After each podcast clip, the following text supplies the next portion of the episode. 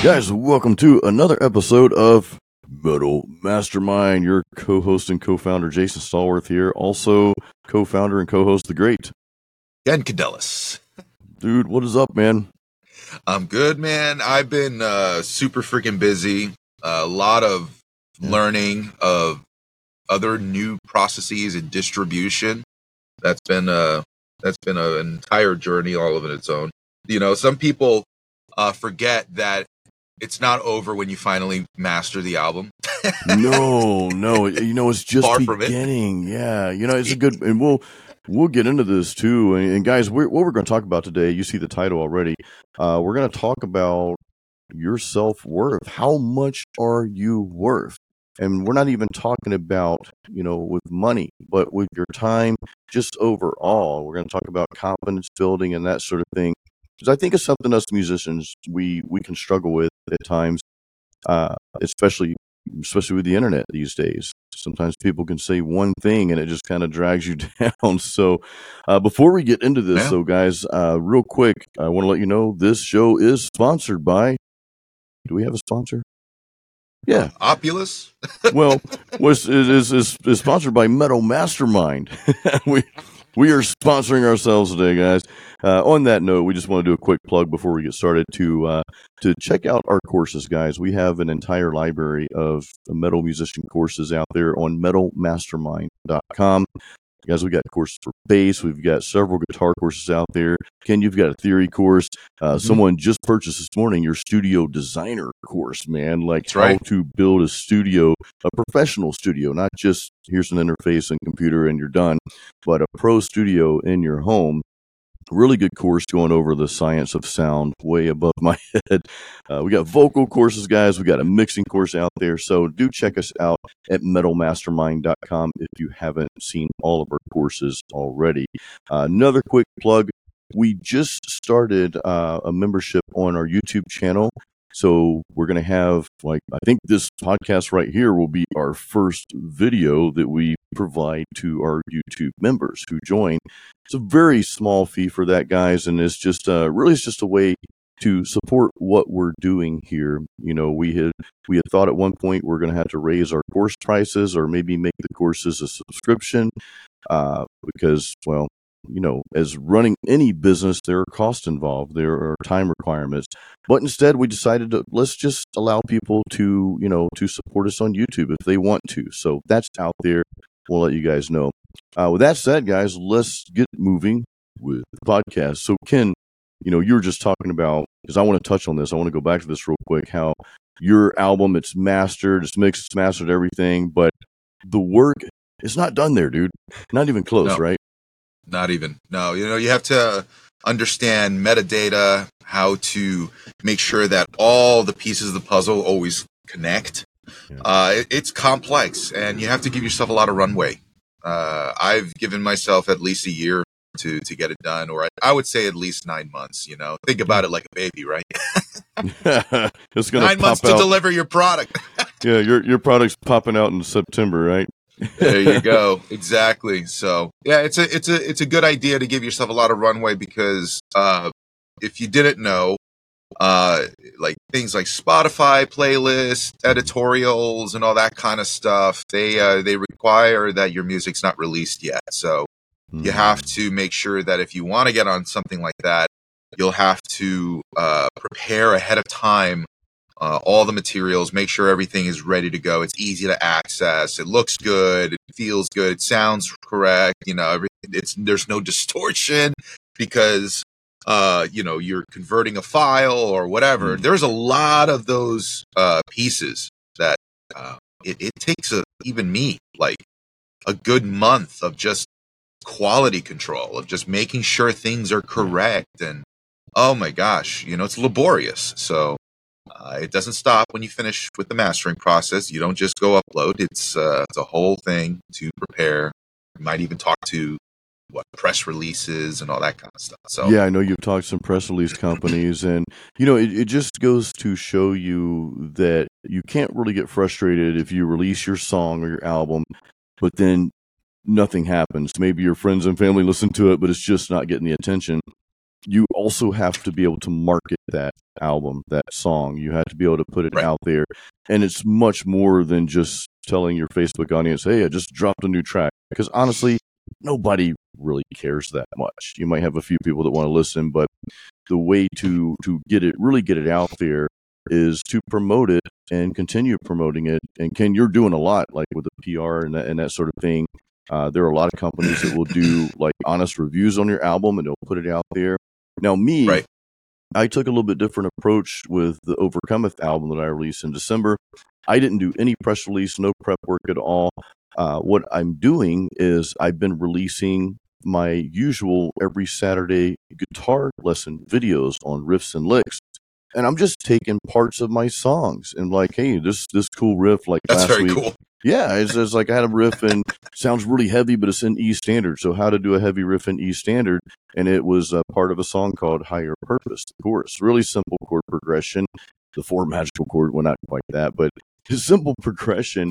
And uh, by the way, you know, this is the song, this is the album. If you guys haven't heard it yet, so that's how I've been promoting mine. I'm just kind of testing the waters uh, with that side of things, and of course, putting it out there, putting lyric videos out there. That helps, guys uh, putting those out on social media and YouTube. Ken, I know you've got some stuff coming up uh, with lyric videos as well. So yeah, there there are many different things that you can do, um, and I may I may I'm kind of late in the game doing this because this was released in December, but I may reach out to some press release companies to kind of relaunch it. Um, can you help me get the CDs on our shop? Uh, by the way, guys, another quick plug here. Sorry for all the plugs, but uh, metalmastermindshop.com, or you can just go to metalmastermind.com and click on the shop button there. We have a brand new shop up. We've got some new merch. Uh, Ken, you've got some merch for Homeric out there. I've got stuff for my album, so do check that out as well. But yeah, it just just goes to show everyone listening that there's a lot of stuff that needs to be done. And Ken, maybe we'll maybe we'll write a blog post or do a video on on some tactics. You know, maybe if that's what you guys want, Sure. do something like that, man. Because I would love to know. You and I have talked about this, of course, but I would love to know like everything that you did, kind of in a bullet point session with a little detail, because you have done so much for Homeric. This album you have coming out in, in September. Uh, I mean, it's it's like it's almost like you're running an entire separate business with Homeric. That's what it feels like. Hundred percent. Um, you know, because well, it, it, it it's one of those things where if you had spent a lot of time on something that you really care about, you take every single precaution to make it done right. Correct. So these sorts of uh, mentalities that we're we're kind of bringing into the fray here, you have to come in if like because if you don't have the resources like a label does, you know, it's really on you to make it happen. So if you care about it, you're going to be that much more adamant to make it work. So um, these kinds of processes take a bit of time to prepare for. Uh, you know, uh, luckily, like I was really into art when I was young, and so when I went to high school, I learned a lot about Photoshop and Illustrator and all that kind of stuff. And I got good at making my own graphics. So I can do a lot of the web design stuff to help make banners and promo and all that kind of stuff because I have certain skill sets that I've acquired over the course of time. And, you know, obviously music is definitely part of that because that's what I'm releasing. But everything coming together, you know, it all becomes, you know, can you be a good uh, content creator? Because it's not just being a musician anymore. It Right. really is being an entertainer, uh, an informist, right? And a promoter all in the same bucket. And you as a creator is now uh, multi-dimensional in everything that you do and every facet that has to be put in with your record. Your record is kind of the thing that keeps people there, but everything that gets people to see that must be also considered. So if you don't have a budget to really make uh you know let's say a label come through real fast and you're going to have to um essentially work it you have to build the skills to make your content look good and and translate and make videos and all that kind of stuff because that's that's the world we live in It is, you know, it's, it's interesting. It's uh, it's more difficult in a lot of ways to push through the noise because there's so much out there. But at the same time, you know, the musicians 30, 40 years ago and, and prior to that didn't have this luxury to get their stuff out. It's almost like if you weren't signed by a label, nobody was ever going to know who you are. So today we have the opportunity to get our music out there, but that doesn't make it easier by any means because Right. again, there people are uploading music like I don't know how many how many new songs go out on Spotify each hour, but I know it's an insane amount uh, least each day. So yeah, there's a lot of stuff that goes with that, and I, like I love I love how Ken talks about art and web design because dude, you can take something that would take me like six hours or maybe two days, and you pop it out in like five minutes. I'm like, what the hell, dude? And and and it's pristine. Like I couldn't get this design to work on a T-shirt, and, and I'm like, I'm spending hours on it, and Ken's like, in you know, like five ten minutes, like, oh here, dude. So You're welcome. Thank you, by the way. Even with with the web stuff, you know, Ken, you know, we both designed metalmastermind.com, but uh, you know, I've always been good at getting the the upfront work done and getting it done fairly quickly and, and doing a lot of volume. But Ken, you know, pretty much made everything look nice and pretty. so and and very quickly because when it comes to those those finite details, I tend to you know tend to not be so great at it. But yeah, yeah, guys. So we, we'll have something coming out soon. Maybe a blog post. Ken, we're going to be writing a lot more uh, on the website here. Blogs aren't dead. We've learned that. You know, people still we, we look at our website analytics, and um, we have a lot of helpful tips out there in writing. You know, of course, as well as videos. We'll continue YouTube, obviously. Uh, video is very powerful, which is why hey, this is going to be on video here for our YouTube members. So thank you guys for joining if you're on our YouTube membership here. Uh, but yeah, the, the written word is still powerful. Um, what I'll tell you guys too, and this is a topic for another day, we are not using any kind of AI. And it's not saying that we're for or against it, whatever. We don't really have an emotion towards it. It's just we want the content that we create from our courses to our YouTube videos to even our blog posts.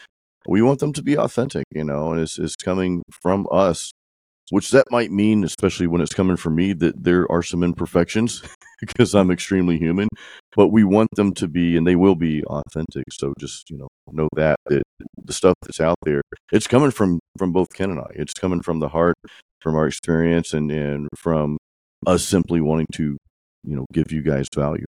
Yeah, every everything that we do, it, it, we do it by ourselves. Yeah. Artificial intelligence has its place, but I think when it comes to operating a business like Metal Mastermind, um, it's it's you can't replace the human voice. And so when you do with artificial intelligence, you might you run the risk of not sounding like yourself, especially Yeah. through written word. Um, that's very difficult, and people can see through that. You know, um, it's kind of like saying uh, when you hear music that has you know digital samples in it that's replacing the real thing like you could hear it. It's not Oh, yeah, supposed dude, to yeah. be it's not it doesn't sound realistic. So Yeah. um that sort of organic idea is, is is is really important to understand. So we try to we try to be as authentic as possible with you guys and transparent. So um and yeah thanks for supporting us. That's it's really really important that you support uh independent music and the in- industry of independent metal musicians. Uh that's one of the reasons why metal mastermind exists is because we tried to create something that was a resource for metal musicians because we saw that there was a gap in the market for something like that. Um, and uh, we've gotten great response from you guys, and that's a really, really that shows a lot of love. So we really, really appreciate it. It's it's a good it's a good feeling. It's, it's a great feeling, dude. You know, I want to get into uh, we were talking about earlier and kind of the, the core subject line here of this show, and that's talking about how much how much worth that we have or how we perceive ourselves. What are you worth? And we can talk about money. Uh, we can we can talk about you know other things outside of money as well. But I think it's something that musicians, some of us anyway, not everybody, you know, not everything is is universal and generalized. But I think the majority, at least the majority of musicians I know and I've met in my life, have have had some sort of struggle with self worth, and sometimes we go for the low end and don't go right away for the high end because we just don't think we're quite worth it. And I want you to think about an area in your life where you might think that. You know, it might be might be in your musicianship. We always tend to down ourselves because we see other people at a higher level or they can play faster, sing higher, whatever the case may be, uh, that seem to to do it more perfectly or which can be very subjective but better. That's a very subjective word and i don't i don't believe perfection exists. And, and of course unless we're going back to the ai and electronics right? Yeah right. But i want you to think about that though. Think of other areas. Um, i'll give you a short story here and i know ken you've got some examples coming up too. Uh, i remember i had a chance to get promoted when i was in the corporate world. By the way, this month is like for my four year anniversary that I've been gone from corporate America, and I'm I've been on my own as a full time musician, entrepreneur, and whatever else you call me. But uh, in any case, I remember in the corporate job, uh, you know, I got a few promotions there. I, I did well, but there's one particular promotion, and I didn't really, I, I, didn't think I was ready for it, so I didn't apply for it. And my coworker, wow. she had been there longer than me, so I'm like, you know, I'm not going to get it anyway, so I'm, I'm just not going to, I'm not going to bother applying for it. And my boss, after the fact, my big boss, after the fact, she got the promotion. He asked me, "Why didn't you apply for this, Jason?" I'm like, "Well, hmm. I knew this person had more experience, and, and they were applying for the job, and I just didn't feel like I was. Honestly, I didn't feel like I was. I was worth it. I didn't feel like I had it." He's like, "Do not ever do that to yourself again." Now, he didn't tell me I would have gotten the job if I would have applied for it, but he's like, "Don't do that to yourself. Don't ever do that to yourself." And there's a difference, guys, between like, okay, you're really not ready for something versus, well, maybe you just don't think you're ready, but if, if you if you're honest with yourself, you have what it takes. But I think there's that fear of the unknown. It's like, okay, well, I might have what it takes, but what if this happens? What if that happens? What you know? What happens if I don't know? And I think we kind right. of like lower ourselves sometimes. Uh, so Ken, I know you've got you've got tons of examples on this as well, man. Yeah, I mean, when I was learning and being an audio engineer in the field, mm-hmm. um, I consider it this as my my last internship that I've ever taken. But it wasn't really an internship that I was intending on doing. um, when I started this quote unquote internship, I was actually already working and earning money um, as an audio engineer for a living. So I looked at this uh, internship really as a gig that I wanted to just do a little bit more side work to then uh, just kind of get better at broadcast. So uh, that ended up being told to me that this was going to be an internship and he uh, wanted to have somebody that could just be around, help with the shop, that kind of stuff. I reluctantly agreed, but I agreed. And uh, when I started doing the work, um, it was quickly apparent to me that this was going to be a lot of stuff to do, a lot of mm. cleanup. The shop was in disarray. There was a lot of stuff. I was doing things like cleaning up uh, the the maintenance of the building uh, in order to kind of get better at uh, audio, which of course you're like, well, how does that relate? It doesn't, but it is uh, a, a step in knowing things about, let's say, like uh, owning a building or entrepreneurship in that in that sense, right? Having responsibility for real estate for your shop. Uh, I did learn a lot about doing things like that. Um, but over time, uh, as I was becoming a part uh, of more gigs, and we would do we do quite some cool stuff. We did things like Brand X, you know that band a while ago.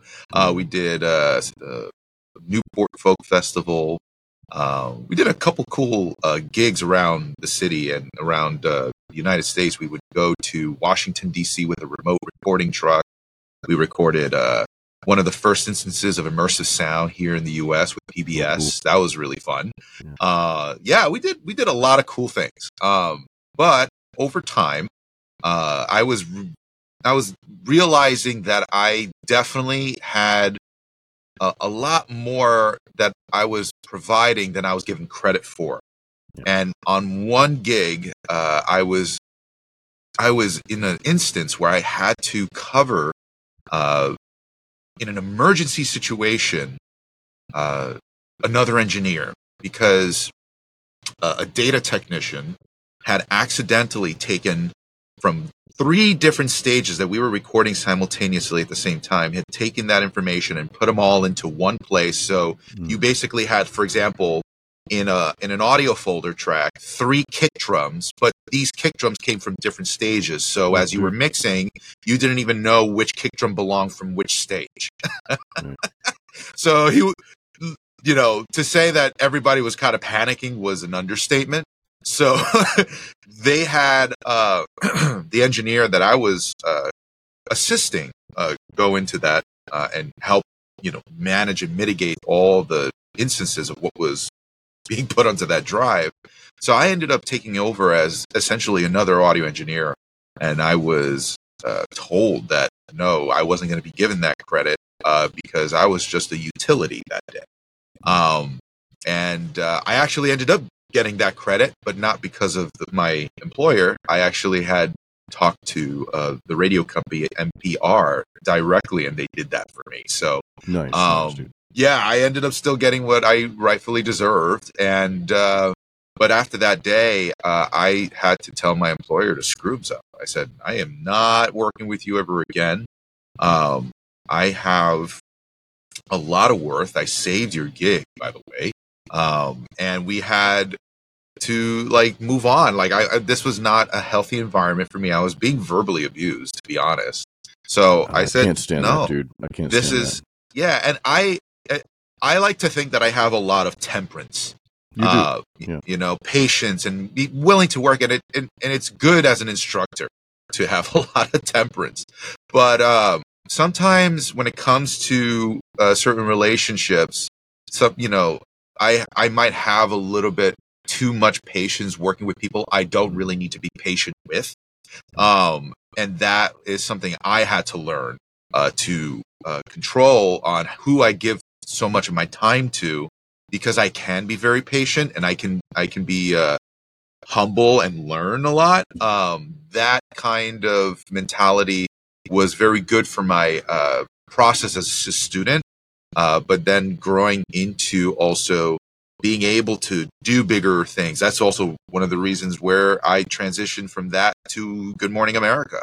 And uh, I did a lot of Good Morning America for several years. And it was because of that gig that yeah. it propelled me into that field.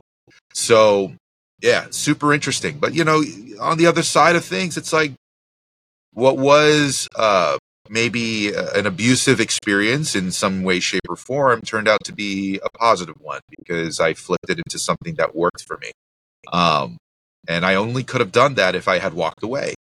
So knowing knowing your worth is huge uh, but it's never apparent for you in the moment until you know you might have to come to a point of, of a cross in the road um, where you make that decision for yourself.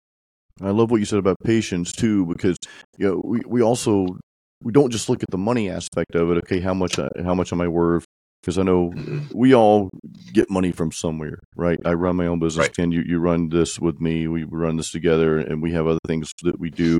Uh, a lot of you listening, you either go to a job to make money, or you have your own business where you sell a product or provide a service, whatever mm-hmm. it may be. Uh, and of course, sometimes we can lowball ourselves, right? We can like, okay, well, I'll I'll just take this. It's like, wait a minute, know what you're worth, but not only from that that spectrum though from also like you talked about the time your time right. is just as important as well uh, you have to be careful who you give that time to and ken like you said you're not giving this person any more of your time you're done yeah. because yeah. that time is valuable not only from a monetary perspective but from the perspective of it's it's your time you know right and me when I'm not working, I work quite a bit. I work a lot, like my entire life. And those of you who have your own company, your own business, or whatever, you, you know this. Uh, your entire life revolves around that. So pick something you enjoy doing, right? Absolutely. But your entire, you know, until you get to the point, if if you have a business where you can, you know, just kind of like be the investor in or, or, be the big boss and you have other people running it. But there are still things that roll up to you. At the end of the day, all that's on your shoulder. So you have, um, you know, you have your time, and that needs to be something that's held of great value. Me, if I'm not working, well, I'm spending time. My wife and I we're spending time together. We're doing stuff together. We're we're going to dinner. We're gonna get some pizza in Lakeland tonight. You know, nice. Lakeland, Florida. Uh, take a trip to see a good friend of ours, uh, or we'll go on a trip or whatever. So sometimes I might not answer emails back right away. I get an influx of emails from folks, and I, I do my best. I do my best to answer people's. You know, uh, I'm really good about answering comments, but as far as emails and personal messages go, I, I don't always get to those because it's like after a long day of working, I've got to turn it off at some point and I want to spend time with my wife. You know, that's very important to me. So you do, your time has to be valuable. You know, your time has to be kind of, you know, sacred to you as well as how much you're worth money wise, I think. Absolutely. You have to, you have to kind of guard that, uh, defend it with the utmost, you know, priority. Your, uh, your time is so limited and over time, I feel most of us uh, kind of get an understanding for that because as we grow older, we appreciate things, I think, a little more. Yeah. But when you're young and you're exploring, like your time is is best in uh, spent as uh, exploring the things that you might want to want to do. Sure. Uh, as you get older, it, it becomes more about refining what that is, and then prioritizing it more and doing things for other people less. Yeah. Um, yeah, I found that that seems to be the case for, for most things that I do. And trying to constantly stay in line with that becomes the trickiest part. uh, because I love, for example, I like playing music and I'm, you know, I, I do Homeric and I do Metal Mastermind but I play in uh, two other bands occasionally here, you know. So um, one of them being Four Trips Ahead, which uh, I am uh, I'm, I'm, an equal member of that band, and then I play also for the lead singer uh, in his own private project here and there. Oh, so that always keeps me playing, and that's one of the reasons why I love to prioritize that in my life because unlike Homeric, which is a very you know offline project for the most part. Like I'll play the music on it, but it's not like I'm right now at this point in time going out there and playing Homeric to an audience. Um, so I can do shows with Four Trips and I can do shows with Peter and I can make, you know, music happen and keep my chops up. And that keeps a rhythm going in my life. And that's why I like to prioritize that. So, um, but I'm doing it in, in, in for mostly in the reason that I'm here. I am, I'm able to play drums uh, which is important to me. I need to be able to always keep playing drums so that I'm yes, always you do. fresh. and, uh, you know, when it, it really helps to have uh, a band to play with so that not only am I uh, able to practice my technique, which I can do, especially on my own time, but I like to prioritize playing with people and having that communal energy, uh, you know, sort of fostered and grown and nurtured. So uh, it's very important to to have that. Very it's important. a different dynamic playing with other yeah. musicians, man. I mean, I you know we, we most of us are, are practicing our instrument and just jamming at home, and, and that's great. Do that as much as you can, but uh, and, and even with my solo gigs, you know, I've been playing these solo acoustic gigs for I don't know three or four years now, and of course, you know, I get the I get the playing in front of people experience because I don't ever want to lose that. I always want to be playing live in in some form at some capacity. But uh, I've got my first show, live show, metal show, playing my own music off the new album for Overcometh. Uh, I say first show. It's my first show for Overcometh. Um, I played in bands, you know, throughout my entire life. Uh, but there was a point in time where I didn't play live for a few years, which again is why I started doing the solo acoustic thing. I'm like, well, at least I can be out there in front of people. I don't lose that. Uh, I don't want to lose that, you know, that skill because that's a different skill. You know, by the way, I encourage you guys if you're not playing in front of people, even if you're a hobbyist, I encourage you to go to an open mic and just jam. Just do it once a month, once a week, whatever. Uh, but anyway, we got the show coming up, and as a solo artist, like like you can with Homeric, it's a solo project.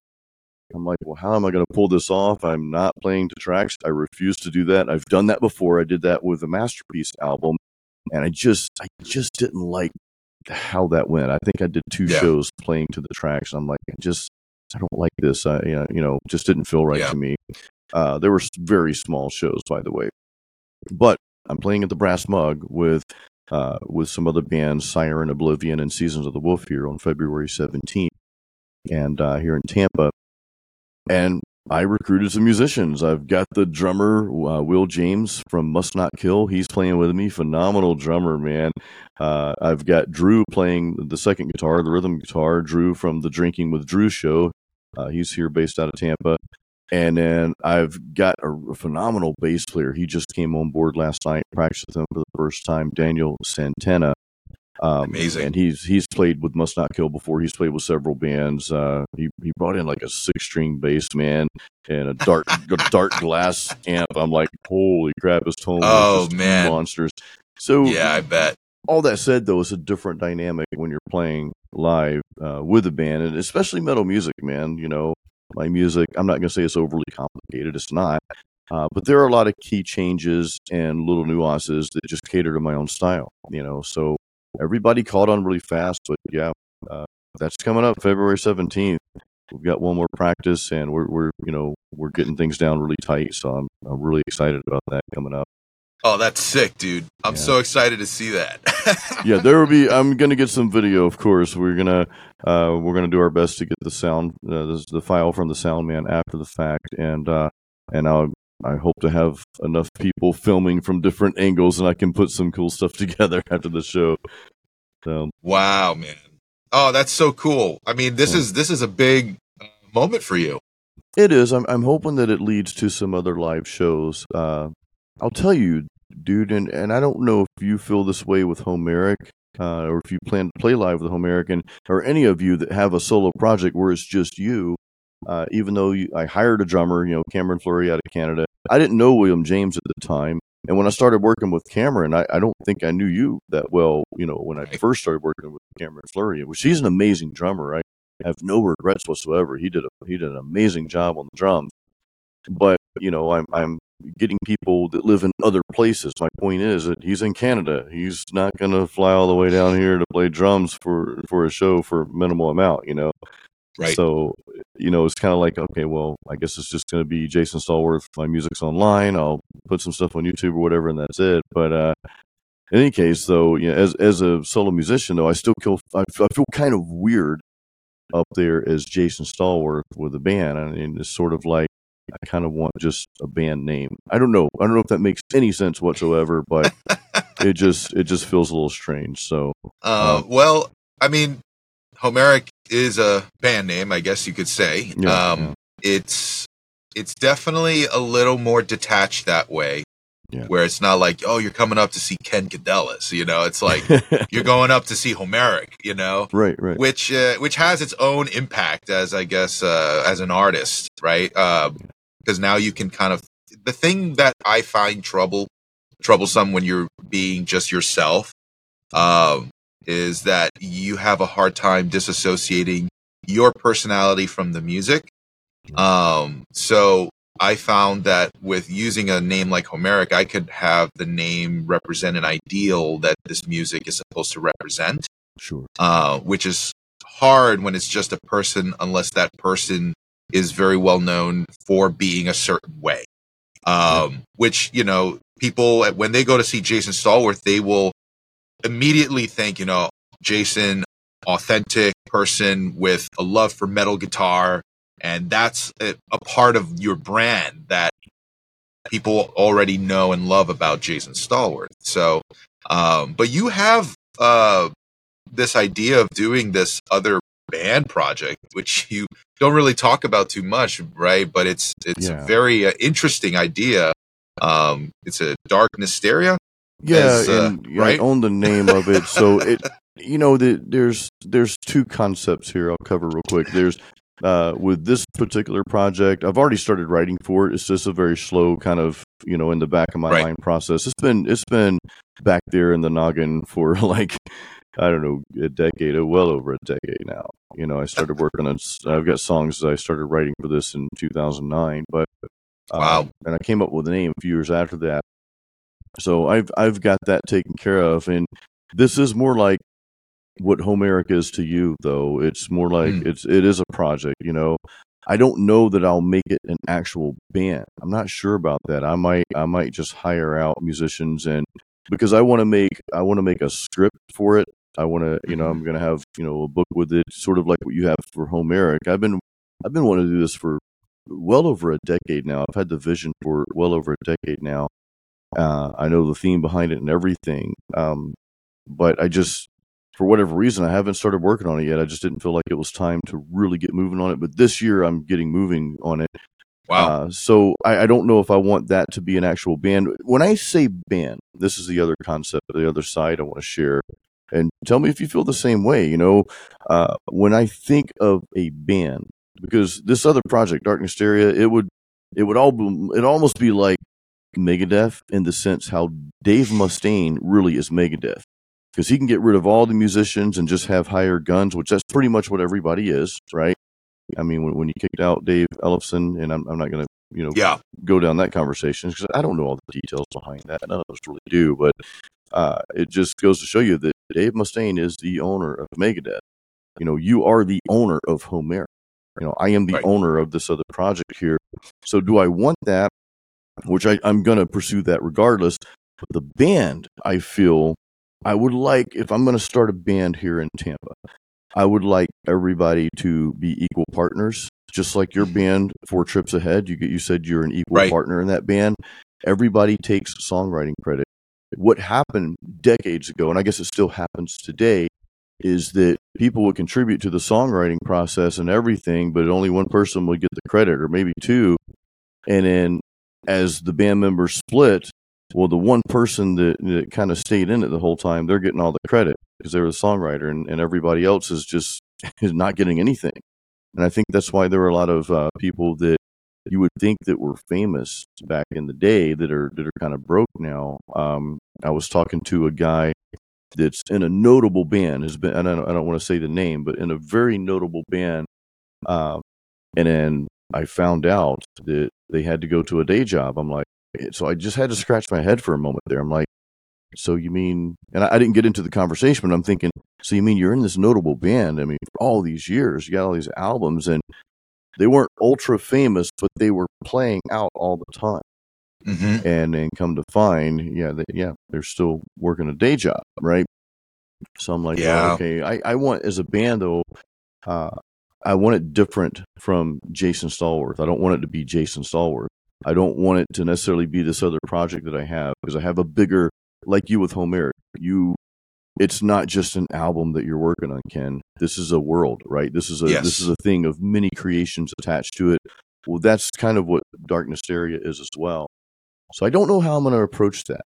Um, because there's that part of me that wants to play that live and do i just have hired guns to do that um, you know now another neat concept for homeric and for this project i have going is if you were to tour let's say you were to tour around the world. Let's let's take a, a little uh, fairy tale ride here. This isn't fairy tale. This could happen but you go around to these different countries to play and ahead of time you just you reach out to musicians in that area to learn your songs and they play with you at that show at, in that country.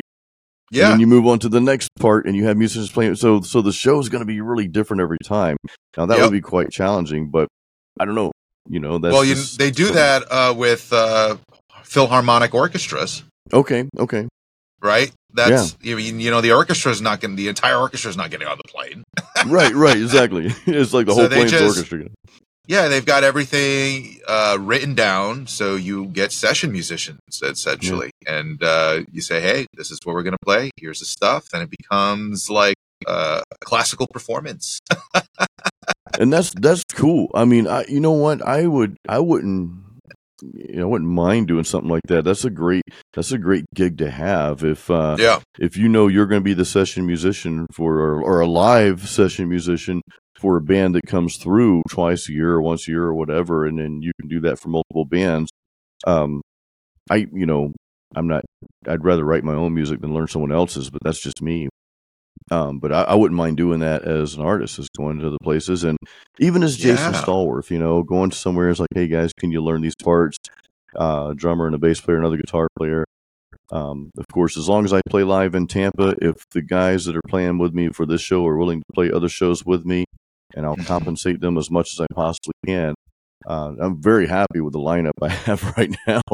Uh, very, very grateful. So, uh, yeah, Will, um, Will, and Drew and Daniel, if you guys happen to listen to this, thank you. I can't thank you guys enough. But, um, but the band, going back to the band thing, I'd, I'd really, if I started a band, um, I do believe you have to have some sort of hierarchy in it, you know, uh, as a person that started it, or and absolutely. you know, Ken, I, I, I, might be wrong about that though, man. No, you know, you're absolutely right. You're absolutely right okay. because you need at least um, somebody who has direction that can help right. everybody move in a in, in, in where we need to move to. So, gotcha, gotcha. Um, I, I, I mean, just speaking from experience, I've tried doing the whole democratic, everybody's equal thing, and it never works because at some point somebody has a contention and they feel very strongly about that, yeah. and then there's nothing to break the tie. So mm. you have to, yeah, be very careful about how democratic you are with your with your band.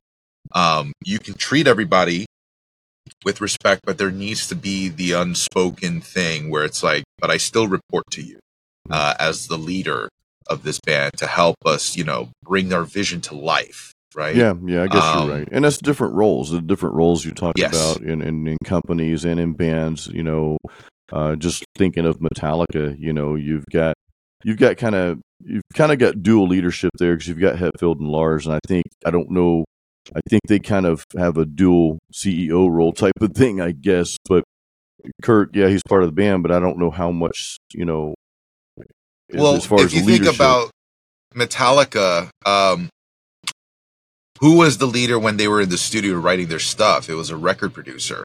Right, right. You know, and they had to the sit albums, down yeah. with Metallica and tell them and be the voice of reason in many ways to say, hey, this part, this is not really working can we go and do this or whatever? Or even a band like Iron Maiden or Ozzy Osbourne, like there were producers there yeah. um, who were able to deal with personalities. So sure. that's kind of one of the things that's really important about being a producer. It's not just like knowing how to create the sound, but it's also managing and being a, a psychotherapist sometimes. yeah, yeah, dude. Yeah. You are literally dealing with personalities bands are tough, man. It's, it's, it's almost like you're in like a mini marriage with you know yeah. four other people. So that can be hard. And there's so there's something to be said about hey, I'm I'm gonna play my music, and if I want a hired gun or somebody wants to to sit in with me uh, for this yeah. show or for the, these ten shows or whatever, you know, there is uh, there's a lot to be said for that. You know. Yeah, and not being taken advantage of either. Um, I remember here's another story. I remember being a part of a band one time, and uh, it was called Blind Sight. It was a it's like this uh, almost like Bon Jovi alternative rock type of vibe. Nice. Nice. and uh, and yeah, the singer was in was in love with Bon Jovi. Loved. It. So, uh, but I would go over to this guy's place. We we we we play. It was drums and guitar at the time, just me and him at that moment. Cool. Um, and uh, we would write music, uh, or we would develop his songs because he wrote the songs. Um, and when I got to a point where I said, "Hey, you know, when, when are we going to write some new stuff?" Um, I'd like to be a part of that process, and he would tell me. He said, "Oh no, no, no, Would you're you're not going to be a part of that process, and I'm just sorry, but that's not happening." And I said, "Whoa." I thought this was a band, not a not a session gig, you know. And um, I had to tell him that okay, that's fine, but then just start paying me. yeah, because I'm honestly not getting anything in return on the back end of this. So you're gonna have to start paying me, or I'm just walking away. And uh, he he put up with it for a little bit, but after a while, it was just like, yeah, this is not working out. Um, and uh, I told enough. them, you know, just own that. Own being the um, the one person of this band. This is your project. If this is your project, that's fine. But like, be upfront about it, you know, yeah. um, and don't bring people on thinking that maybe they'll feel like they're a part of a band when really they're just a part of your vision. So, um, that's a lesson that he had to learn, and uh, I learned too, of course. And uh, that was a very good moment in my career to also think about uh, how I would, you know, move my own project forward and yeah. taking ownership for being um, what I wanted it to be, uh, yeah. not apologizing for my own vision uh, in that sense. And you know, of course, if you've heard any of my stories about Homeric, you probably have heard that it's it was a band at one point, yeah. and it then became not a band. it became a project, uh, which is totally fine. But it is it, it was for the better. better it was so much for the better in that cause. Well, and as as a as the owner of Homeric, uh, as the owner of my own music, Jason Stallworth, and this other project, you know, we we have the songwriting credits, and like you said yeah. before, you know, I think you had to establish that in the beginning. Yeah, there there there should be some sort of hierarchy, especially in that case. Like Homeric, you are the boss. That's you know, right. point blank. That's it. You're not going to allow somebody else to come in and like, oh, well, Ken, I'm part of Homeric now. We're a band. I have stake in it and say so in it. I don't think you ever want anyone else to be part of the songwriting process because that's your band, you know. Um, now, with a band and everybody's pitching in, you may still have your your leader, so to speak.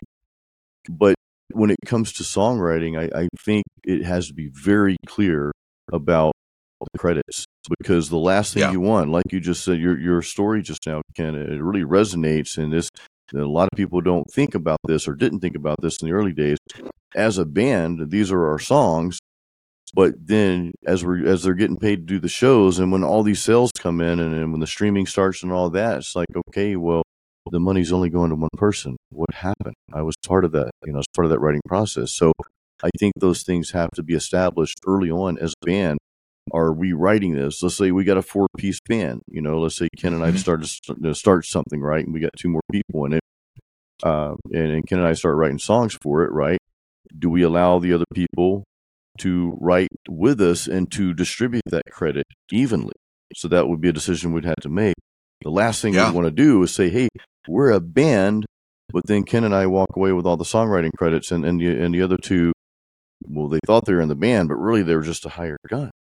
So I yeah. think those conversations, it's like a marriage, you know, before you, before you, or, or even a serious relationship, before you're together, you know, whether you're married or not, before you tie the knot, though, it's like, okay, well, you, you didn't tell me this six months ago. You know what I mean? So you want to, you want to be very upfront and clear. Listen, when I met my wife, I told her all my all the garbage I had, all the things I'd been through, the two divorces prior, everything that happened, everything. I, I unleashed, I unleashed, I unloaded everything. I'm like, look, I just this is about the third time we met, you know, and I was like, I know none of this stuff is attractive, uh, but but I want you to know because I don't want it to come up later. You know what I mean? I don't want you to find out. It's like, hey, you didn't tell me this. I I put all my laundry out there, the good and the bad, because uh, you know, I cared about her. I'm like, this can actually, this is going somewhere. I knew it, and, but I'm like, she needs to know these things.